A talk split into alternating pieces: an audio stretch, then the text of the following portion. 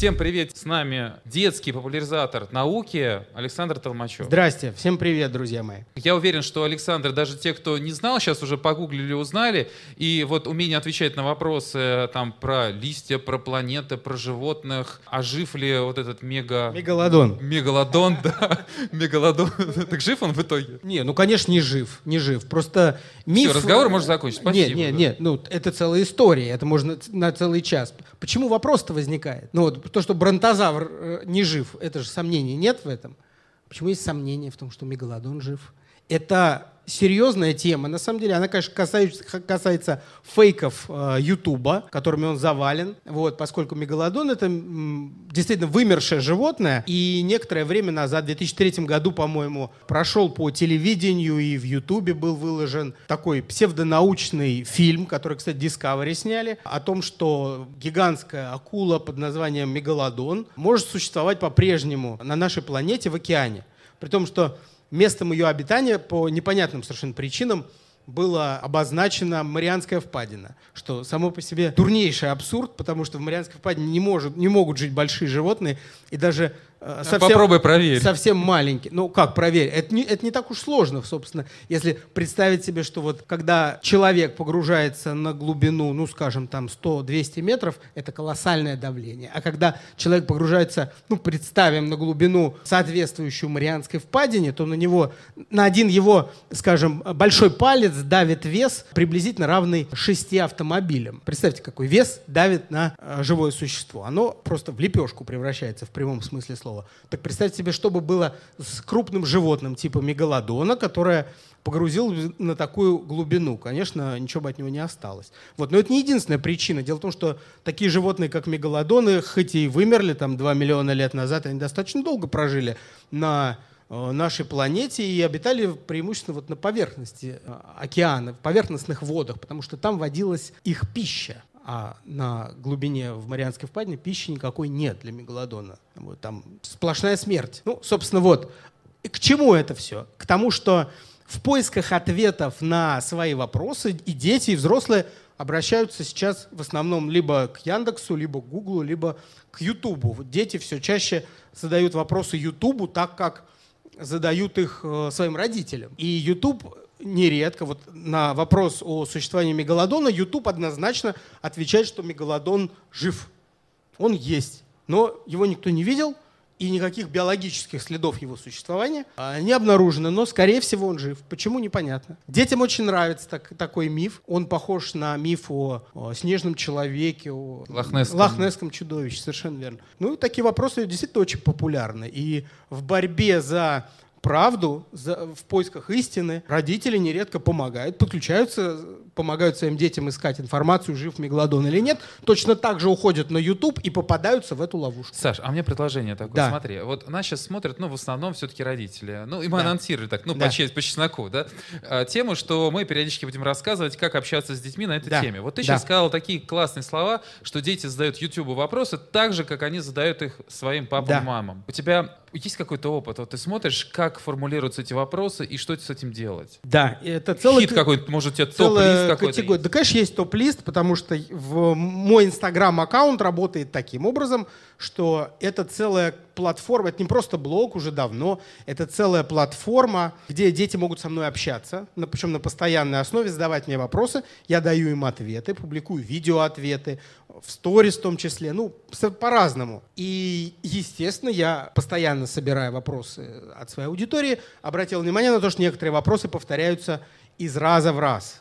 Приходят новые подписчики, мамы, родители, ой, дети с, с родителями, да, и э, что я вижу? Я вижу, что вопросы-то, в общем, одни и те же. И, как правило, они касаются того, что мы видим вокруг. Либо, либо мифические вопросы, которые всегда беспокоили с детства детей. Например, там, почему страус прячет голову в песок? А он ведь не прячет. Да? Да, а ежик, он яблочко не, яблоками не питается, он никогда не собирает яблоки, он их там не, не ест вообще. Это не Ну, пища. кстати, да, у нас же из мультфильмов ежик Да. это, это, это такое существо, которое обязательно грибы и яблоки собирает Да. э, зачем-то и куда-то их носит. Куда? Знаете зачем? А он же Зна- хищник, кстати. Не- Да, во-первых, ежи это насекомоядные животные, они питаются моллюсками, ну, то есть улитками, червями, иногда змеями даже. А зачем им яблоки? Хамелеон а, изменяет свой цвет. Это безумно интересно, потому что это еще одно заблуждение, что хамелеон меняет цвет для того, чтобы замаскироваться. У него нет такой цели. Хамелеоны не меняют свой цвет.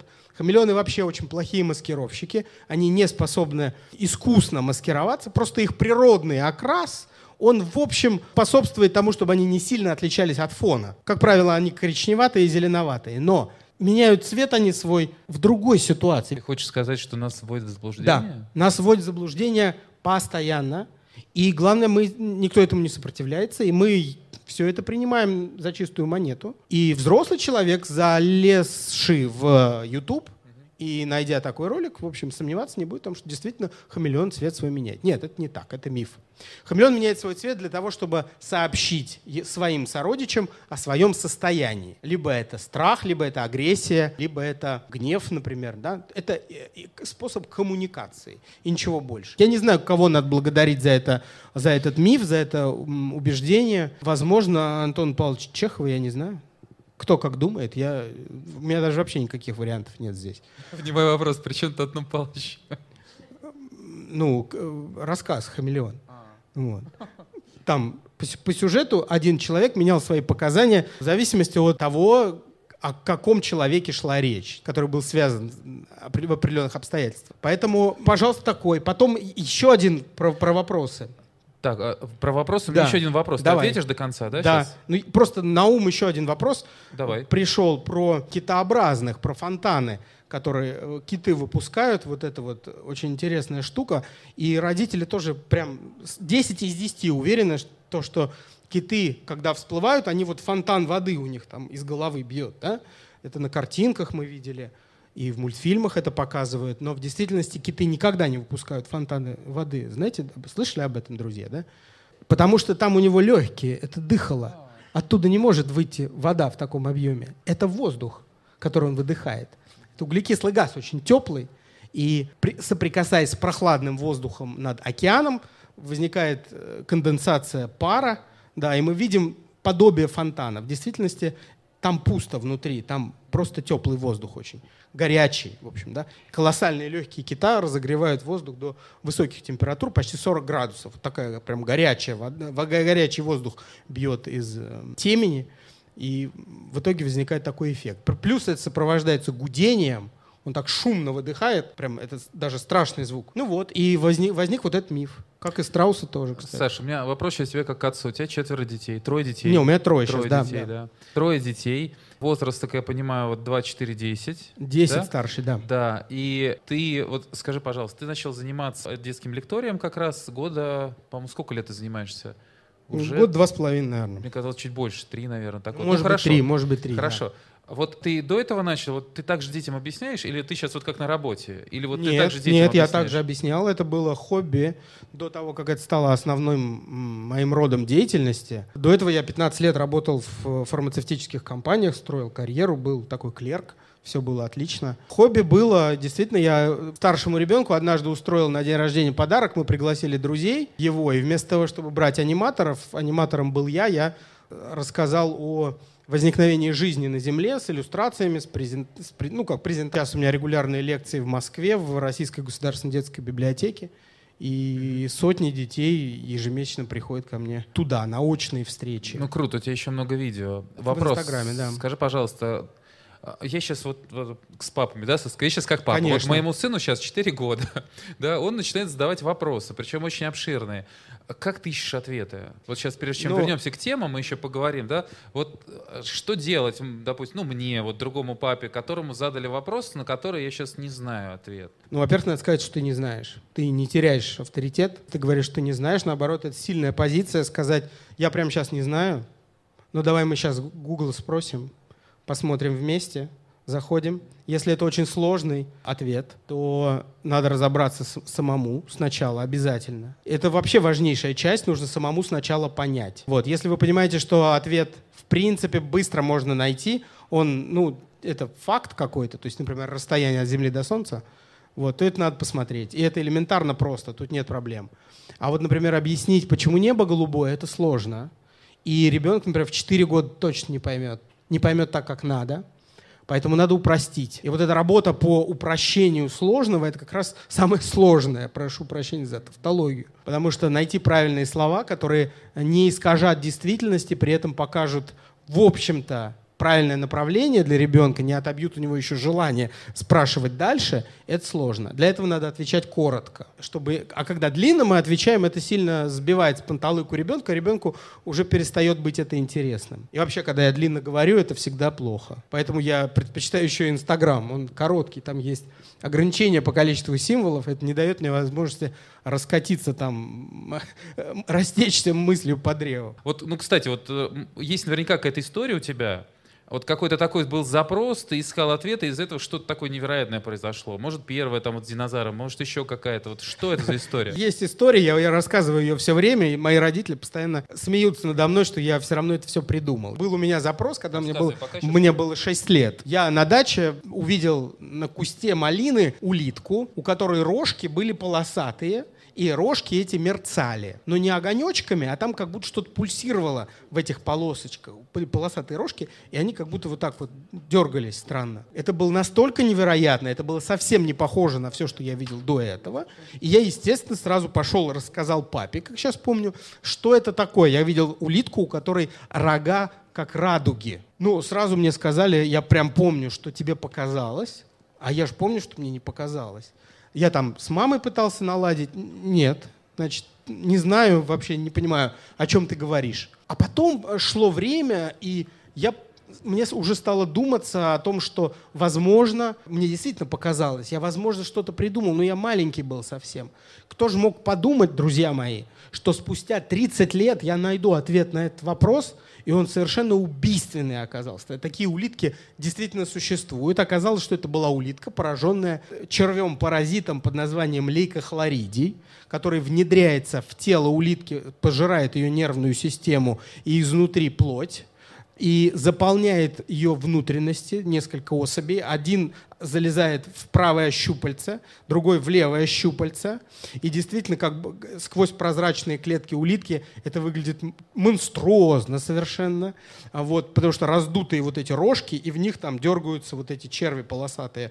Внутри, в теле улитки тоже, как правило, находится третья особь. Вот они втроем захватывают власть внутри организма, уничтожают нервную систему улитки, подчиняют ее в прямом смысле себе. Улитка хаотически начинает ползать, удерживается на свету. Улитки обычно прячутся от света и заползают под листочки.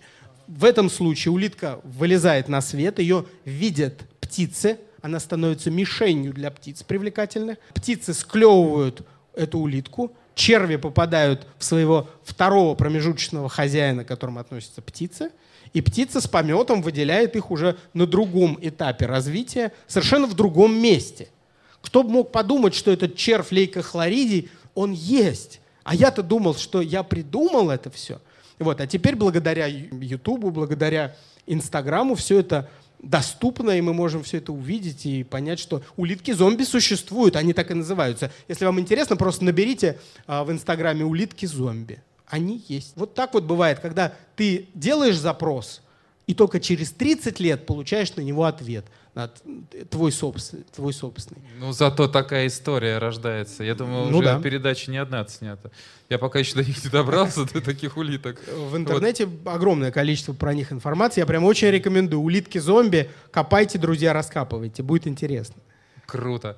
Саш, смотри, у да. нас, э, вот я говорил, есть медиа-часть, вот мы «Крутотец» сейчас стараемся рассказать отдельные темы. А еще мы делаем квесты. Они разные, ага. они такие прикольные, причем они, знаешь, вот такие, я, возможно, уже рассказывал, вот, а, ну, простые, чтобы что-то можно было папе с ребенком сделать, не особо специально обучаясь. Ну, то есть очень самое, самые простые действия. И мы тут поняли, что и, и запросы пошли. Он говорит, ребят, ну, сделать это да, а вот что-нибудь для себя, допустим, я пошел по улице, о чем поговорить? Вот вопрос тебе как эксперта, вот какие ты можешь посоветовать такие темы, вот беспроигрышные, которые детей, ну, допустим, вот такого младшего школьного или старшего дошкольного возраста, ну, вот гарантированно могут зацепить. Что это? Угу. Динозавры, улитки, ну, небо или бог или что вот? Есть, э, есть темы, которые всегда выстреливают стопроцентно но это как-то неинтересно. Ну давайте я просто про них скажу, а потом будет интересный лайфхак, который я вот сейчас вот буквально шел сюда, и у меня было буквально 15 минут возле этого корпуса в заряде, я его использовал, это лайфхак.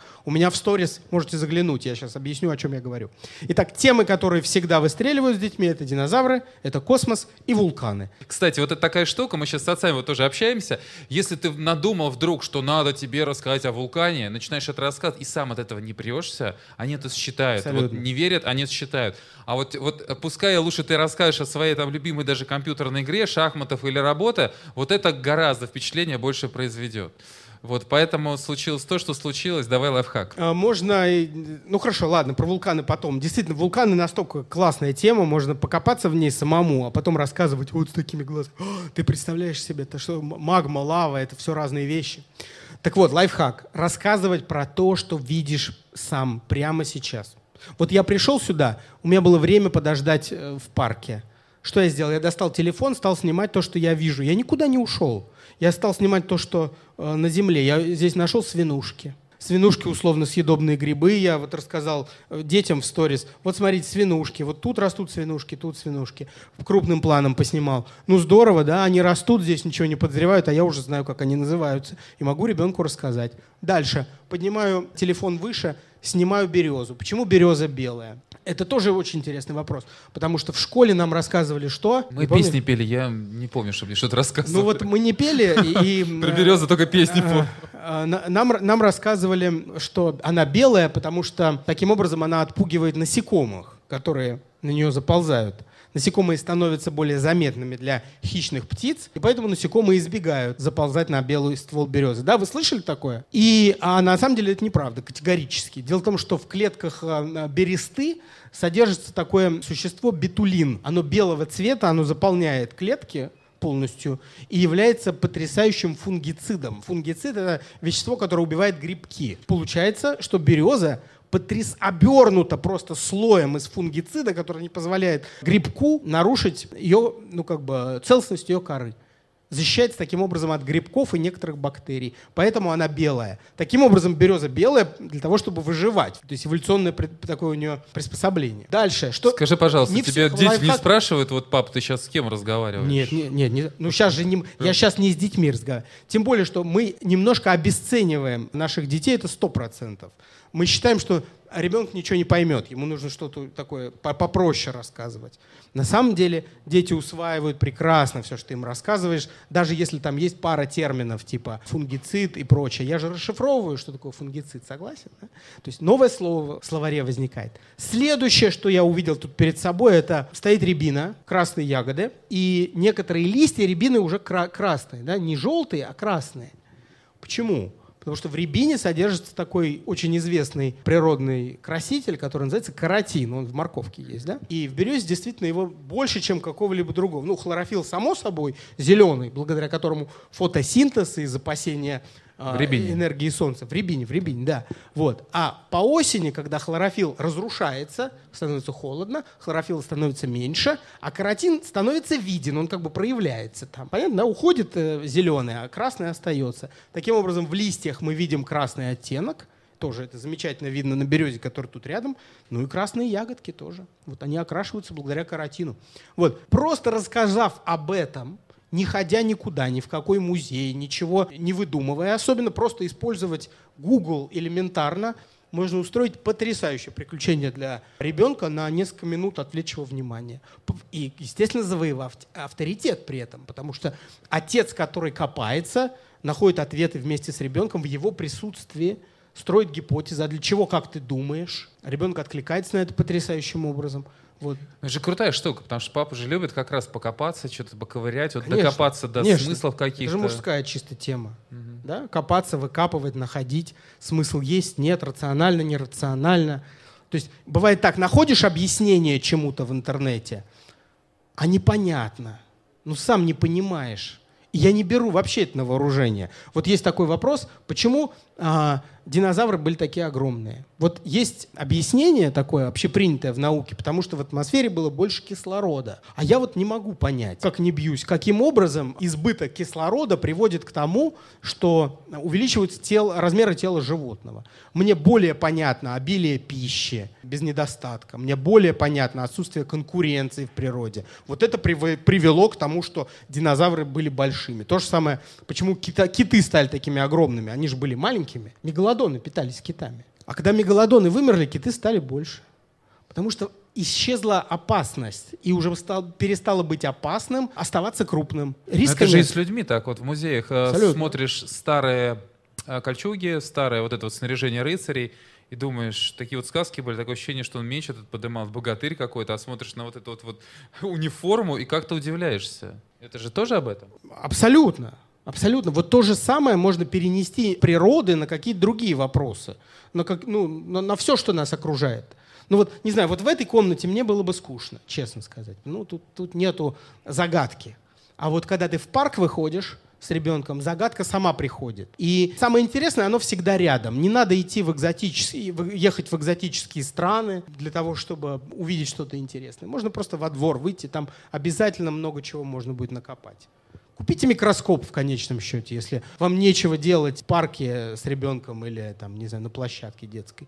Микроскоп — это открытие каждый день. Это космос. Это безграничный просто поток открытий. Итак, у нас есть один лайфхак — это смотреть вот перед собой, рассуждать, обсуждать вот то, что ты видишь сейчас. Абсолютно. Есть еще что-то?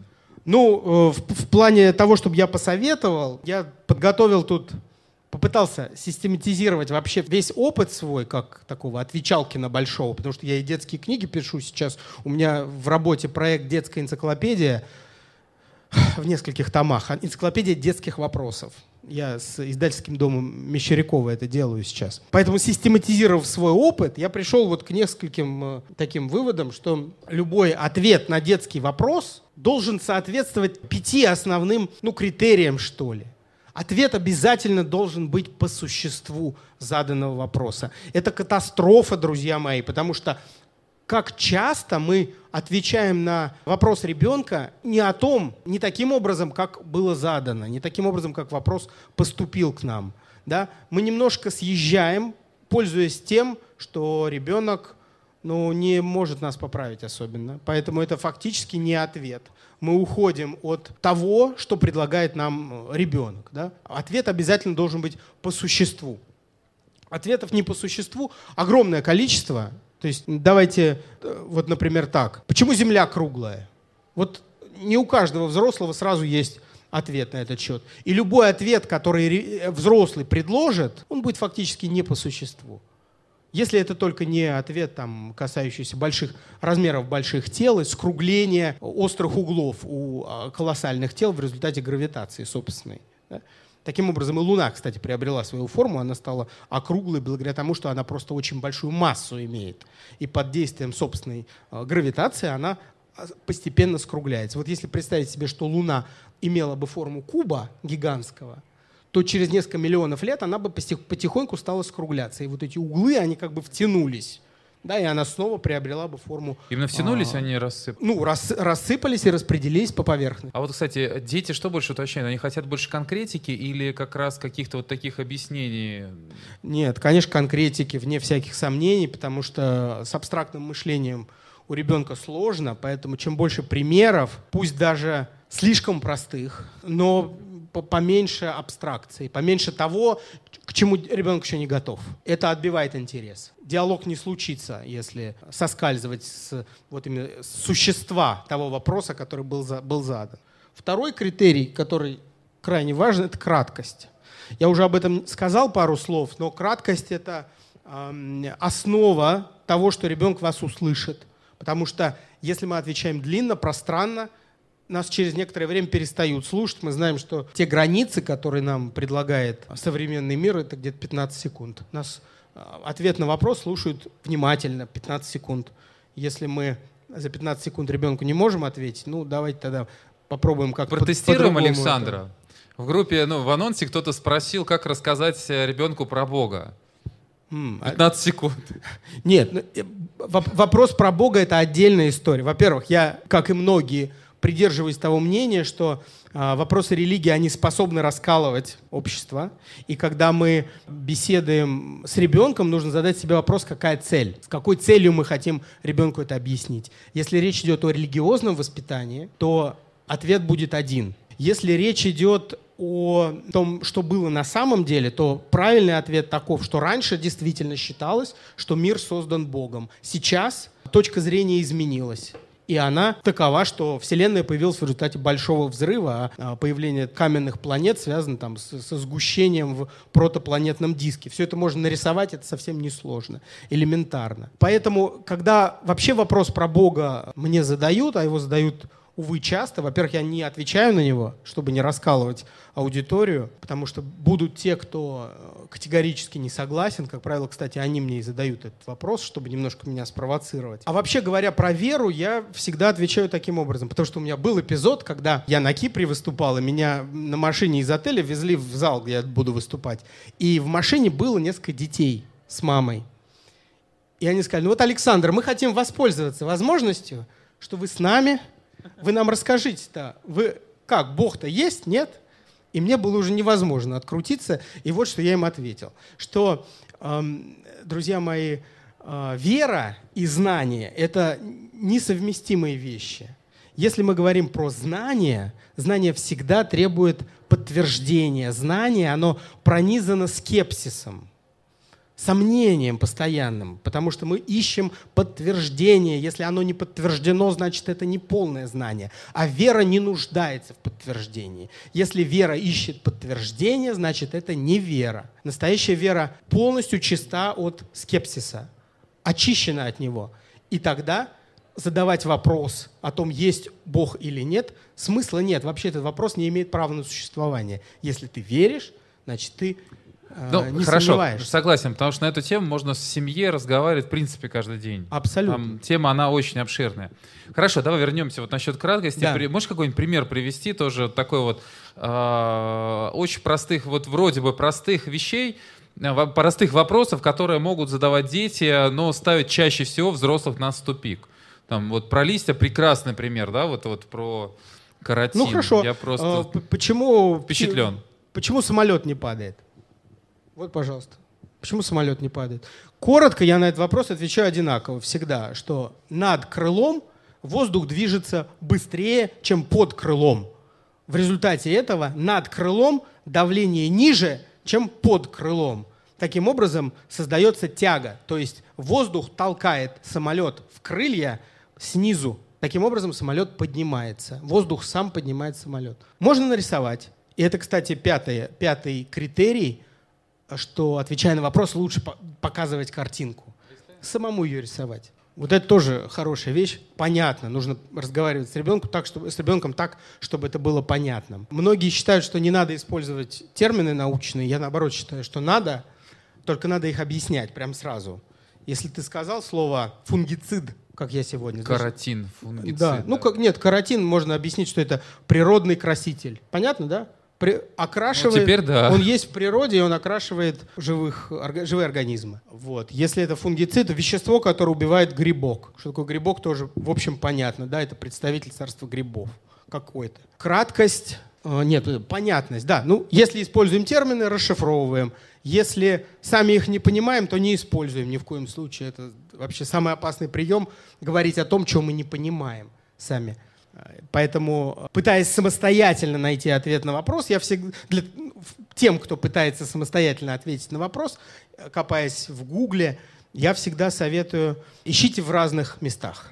Ищите в Википедии, проверяйте Википедию дополнительно а, в других источниках. Я не доверяю источникам, которые не подписаны изначально, поэтому я не беру оттуда информацию. Могу брать идеи, но а, как конечный источник фактов, я никогда их не использую. Поэтому прекрасный, на мой взгляд, источник — это научно-популярные журналы, которых вполне сейчас достаточно, там, типа «Наука и жизнь» и прочее. Вот, «Вокруг света». Вот, оттуда можно брать информацию, они достоверны, они не соврут. При этом все равно нужно фильтровать, смотреть, что можно показывать ребенку, что, а что наоборот может там ввести каким-то образом его в заблуждение. Итак, понятность очень важная штука, чтобы мы сами понимали. Про, про понимание вообще отдельный разговор. Мне кажется, что вот знаете, есть люди, которые говорят, что я вот понимаю, объяснить не могу. Вот вы таких видели, встречали? Может, вы сами такие тоже, да? Я вот вроде все понимаю, а вот объяснить как так сложно, слов не могу найти. Вот я глубоко убежден, что тот, кто понимает, он может объяснить. Потому что речь это нам дана не только для того, чтобы общаться. Речь нам дана, чтобы мы думали. Если мы, нам кажется, что мы понимаем, значит, но мы не можем объяснить, значит, мы не понимаем до конца ну, не хотим, не хотим, не хотим понимать, например, да? Ну, понимать, либо вот, вот как, знаете, ребенок, он что-то, мне кажется, рано ему еще рассказывать. Ну, ну какие-то свои такие. Да нет, я, я как раз про другое. Вот бывает, знаете, вот, ну вот взрослые, когда им задают вопрос, почему небо голубое. Ну, я знаю там что-то вот про свет, там какое-то что-то. Это. Не, ну это понятно, конечно. Ну, я, я-то все Папа знаю, я знаю все. Что ж, я не знаю, что ли? Вот так вот. А вот попробуй объясни. Так нет, там все сразу непонятно. Вообще непонятно. Не, ну вообще мужчина в принципе такой позиции, я знаю. Да, только я ничего не скажу, но я все знаю. Ну, немножко забыл, может быть, где-то. Ну да, а еще дислексия есть такое, да? А это очень удобно, кстати. Да, да. У меня было, работодатель у меня один был, который тяжело объяснял. Это очень было трогательно. Ну, надо угадывать, надо было прям чувствовать, что там, что он хочет. Слушай, я тебя слышу, по каждому пункту вспоминаешь такие бизнес-презентации своего корпоративного прошлого.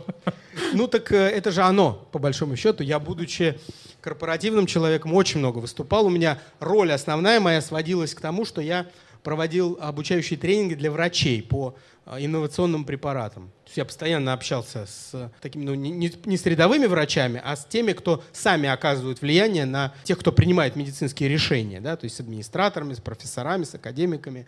Вот. И это требовало того, чтобы ну, с ними нужно говорить просто и не обидеть их при этом. Потому что если слишком просто, что, что, хм, ты кто такой? Фермач пришел. И поэтому приходилось искать вот так, чтобы и не обидеть с одной стороны, а с другой стороны и донести мысль. Не слишком витиевато это делать. Вот. А потом я немножко сменила аудиторию. Она помолодела у меня немножко. На поколение. Вот. Да, может и на два на самом деле. Итак, про понятность. Вот это важно. И тоже просто, на самом деле, залезть в интернет и найти иллюстрацию для своего ответа. Если, например, ребенок спрашивает, кто живет в Марианской впадине, не надо говорить список. Там живут оболочники и галатурии. Все, всем понятно, да?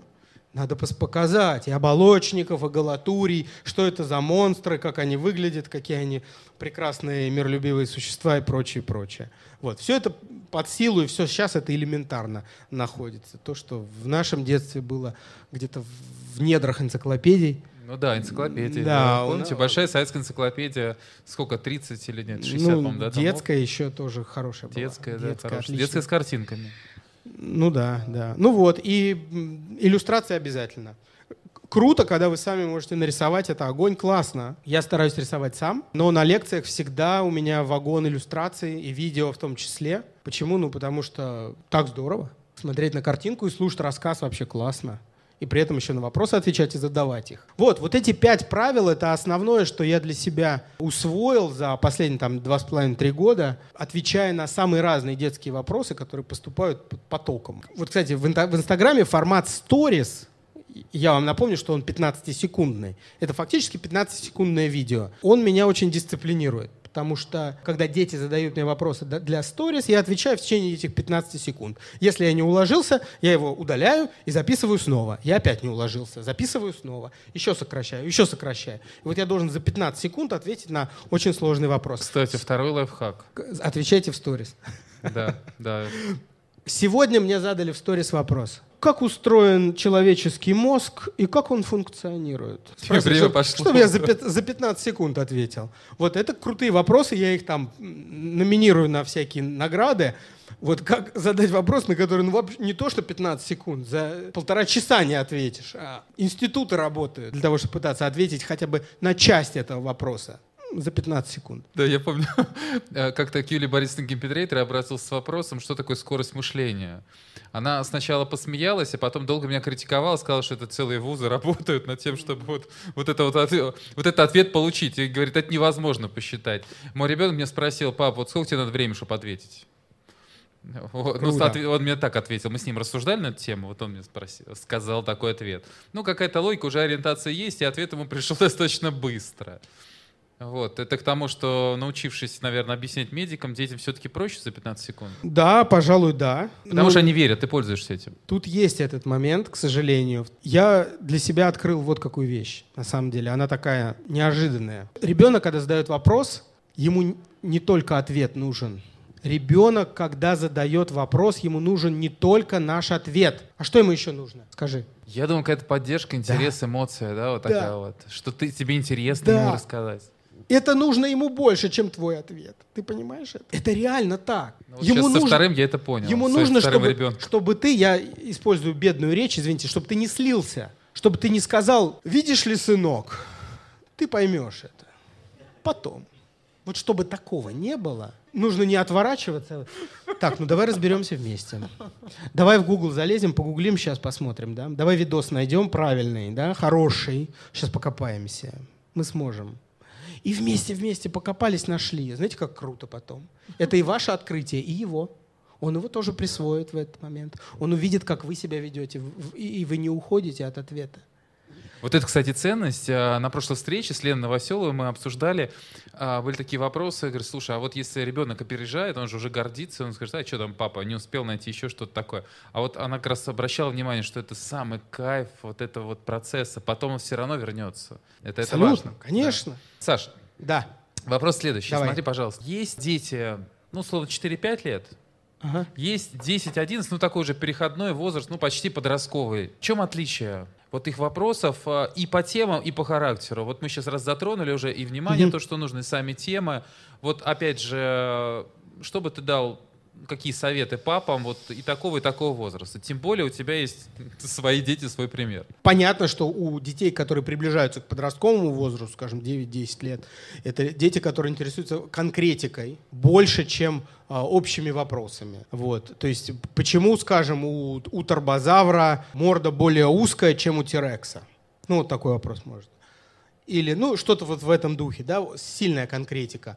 Что касается ребенка маленького, да, помладше, 4-5 лет, вопрос может быть, ну, скажем, э, не знаю, почему на море волны? Вопрос очень несложный, да. Взрослый легко отвечает на него, потому что дует ветер, создает волнение, одна волна толкает другую, и таким образом волнение достигает берега, да при том, что дуновение ветра, оно инициировано с, с очень большого расстояния, начинается издалека. Таким образом, видите, получается, что маленького, наверное, интересуют вопросы устройства мира, такие более глобальные, а ребенка постарше более конкретные вопросы.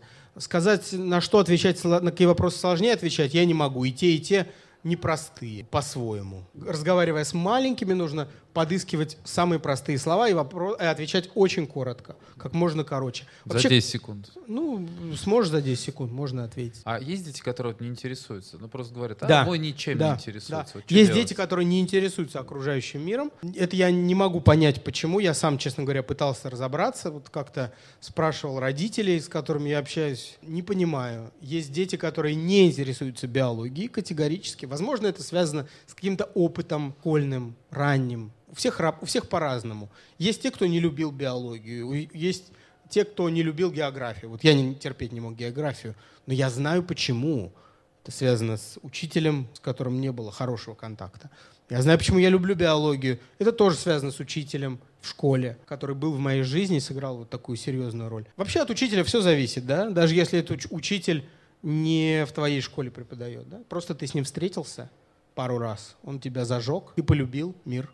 Круто. Сталкиваюсь. Вот папа говорит mm-hmm. какой-то темой, ну вот его прет, он с удовольствием рассказывает, и ребенку, ну, чувствует, что это ему как-то, ну, вот не очень заходит. Вот что делать? Надо узнать, что заходит. Вот и все. И, ну, даже поговорить, это и, взрослый и так понимает, что заходит.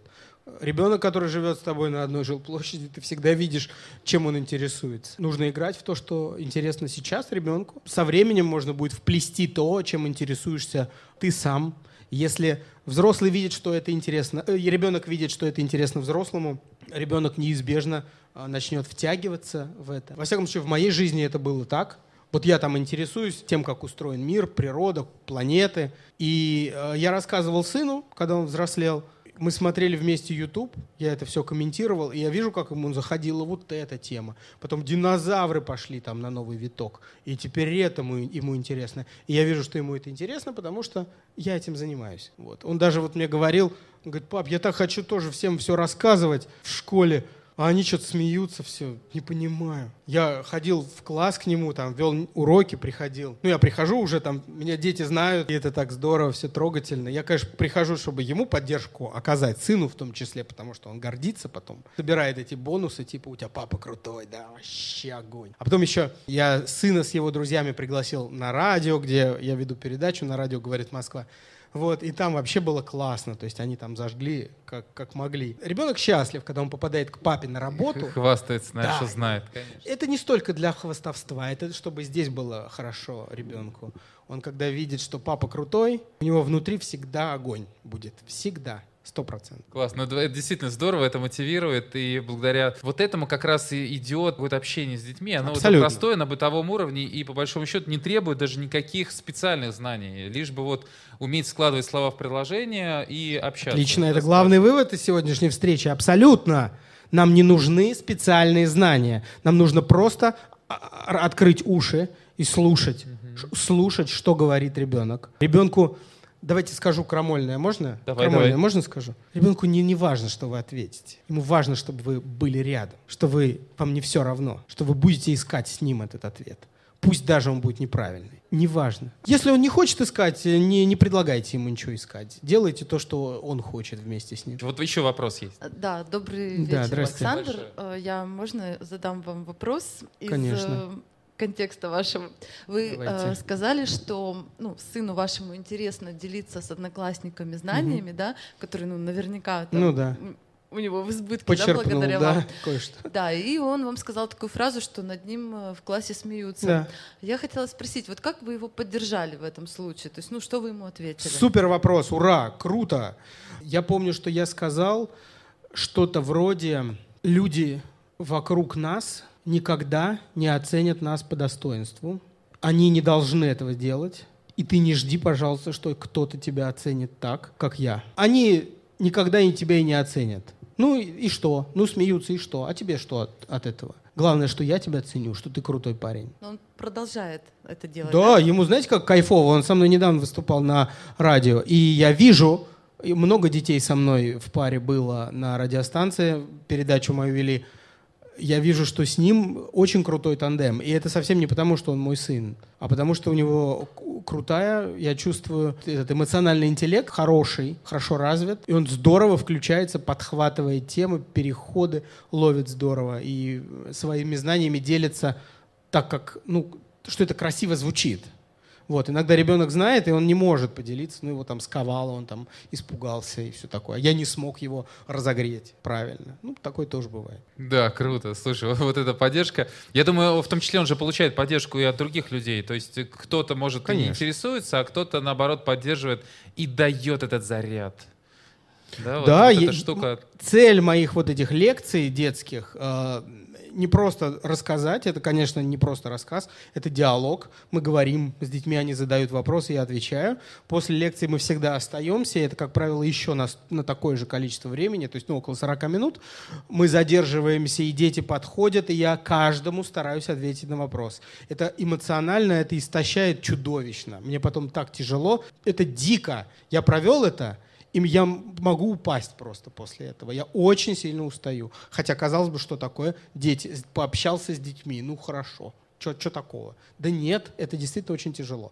Потому что каждому хочешь полностью развернуться, не отвергнуть, а показать, что да, реально, ну, крутой вопрос, ты крутой парень, молодец. Хорошо, что это спросил. Если бы не ты, я не знаю, как бы мы бы сейчас не подняли эту тему просто. Ну вот так. А детям это важно, что я их поддерживаю, я их принимаю, они все мои. Я не оцениваю, задавая вопросы, я не оцениваю. Я привлекаю их для того, чтобы они поделились гипотезами, предположениями своими, как устроен мир. Саш, слушай, а вот возвращаясь сейчас к теме, есть действительно такие магниты, которые привлекают внимание. Игры, соответственно, какие-то дополнительные там приложения и так далее.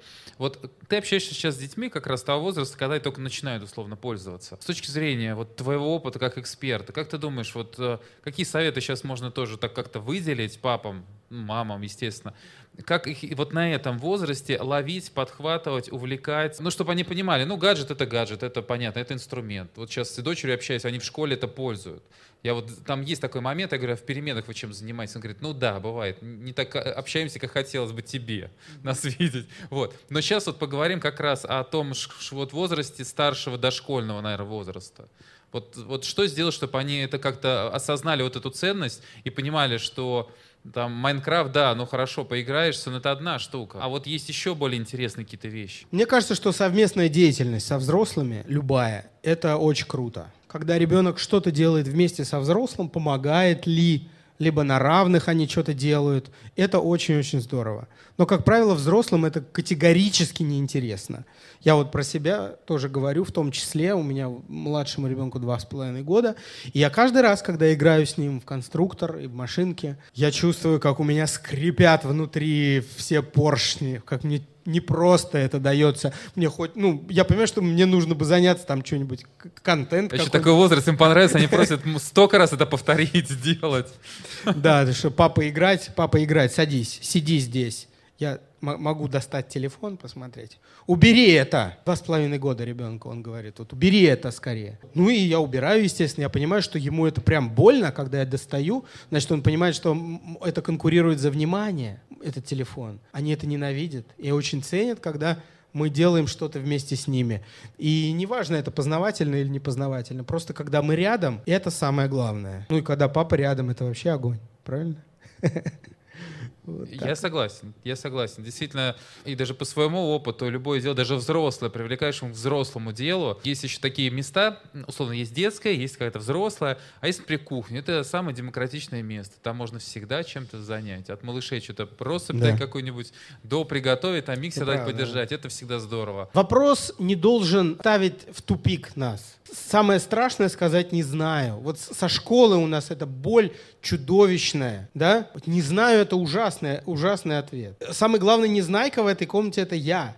Потому что я ничего не знаю, на самом деле. Я постоянно ищу в Гугле ответы. Постоянно сомневаюсь в себе, что я что-то ошибся, кому-то что-то не так ответил.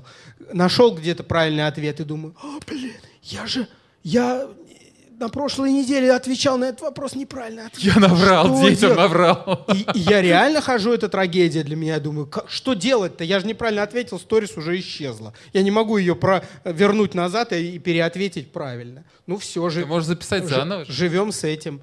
Ну, могу заново записать, да. Типа, вы меня спрашивали, я вам там сказал, это все неправильно. Правильно вот так. Ну, э, я, я так делаю, вот на, на радио, когда я косячу, иногда не так рассказал что-то, и потом вижу в книге, я же две недели назад это рассказывал там неправильно, что же делать? Ну вот я говорю, я себя поправлю, простить, друзья, вот я тогда ошибку сделал. Это, как правило, прекрасно действует. Это видно, что ты достаточно силен для того, чтобы признать свою ошибку, показать и исправить ее. Это отличный пример для ребенка в том числе. Да? Показать, что папа может исправлять свои ошибки, он косячит, говорит, что ну, он ошибается и просит прощения за это. Это здорово. Вообще у меня в жизни со старшим ребенком были эпизоды, когда я ну, вот не сдержанно, может, себя вел, там ругался, вот, а потом просил прощения у ребенка и говорил, что я на тебя кричал, потому что я проявил слабость. Когда человек кричит, это значит, что он слабый. Я вот был слабый в этот момент. А вот сейчас я сильный, поэтому Крутое прошу, объяснение, прошу да. у тебя прощения. И вот у нас это мантра. Тот, кто кричит, тот слабый. Все, он не сильный. Это здорово, честно скажу, работает. Это достойно. Друзья, ну, я обращаю внимание, группа Крутотец, подключайтесь, соответственно, обратите внимание на вот как раз, да, хэштег Детлектор в том числе, чтобы смотреть советы, я как понял, ну, раз для детей это все открыто, круто, соответственно, Инстаграм, подключайте детей. Оказывается, там можно задавать вопросы, и оказывается, Александр лично на них отвечает коротко, понятно, сжато, иногда с картинками. Сторис, я отвечаю да, на вопросы, на детские вопросы. В сторис я два раза в неделю провожу инстаграм-эфиры по, по, нет, по вторникам и по пятницам с 5 до 6 по московскому времени. Кроме того, на «Говорит Москва» на радио с 11 часов до 12 по субботам у меня эфир. Здорово. Тогда что, всем спасибо большое. Спасибо вам большое, друзья. Да. Спасибо. Да, и до новых встреч. Пока-пока. Пока. -пока. Пока.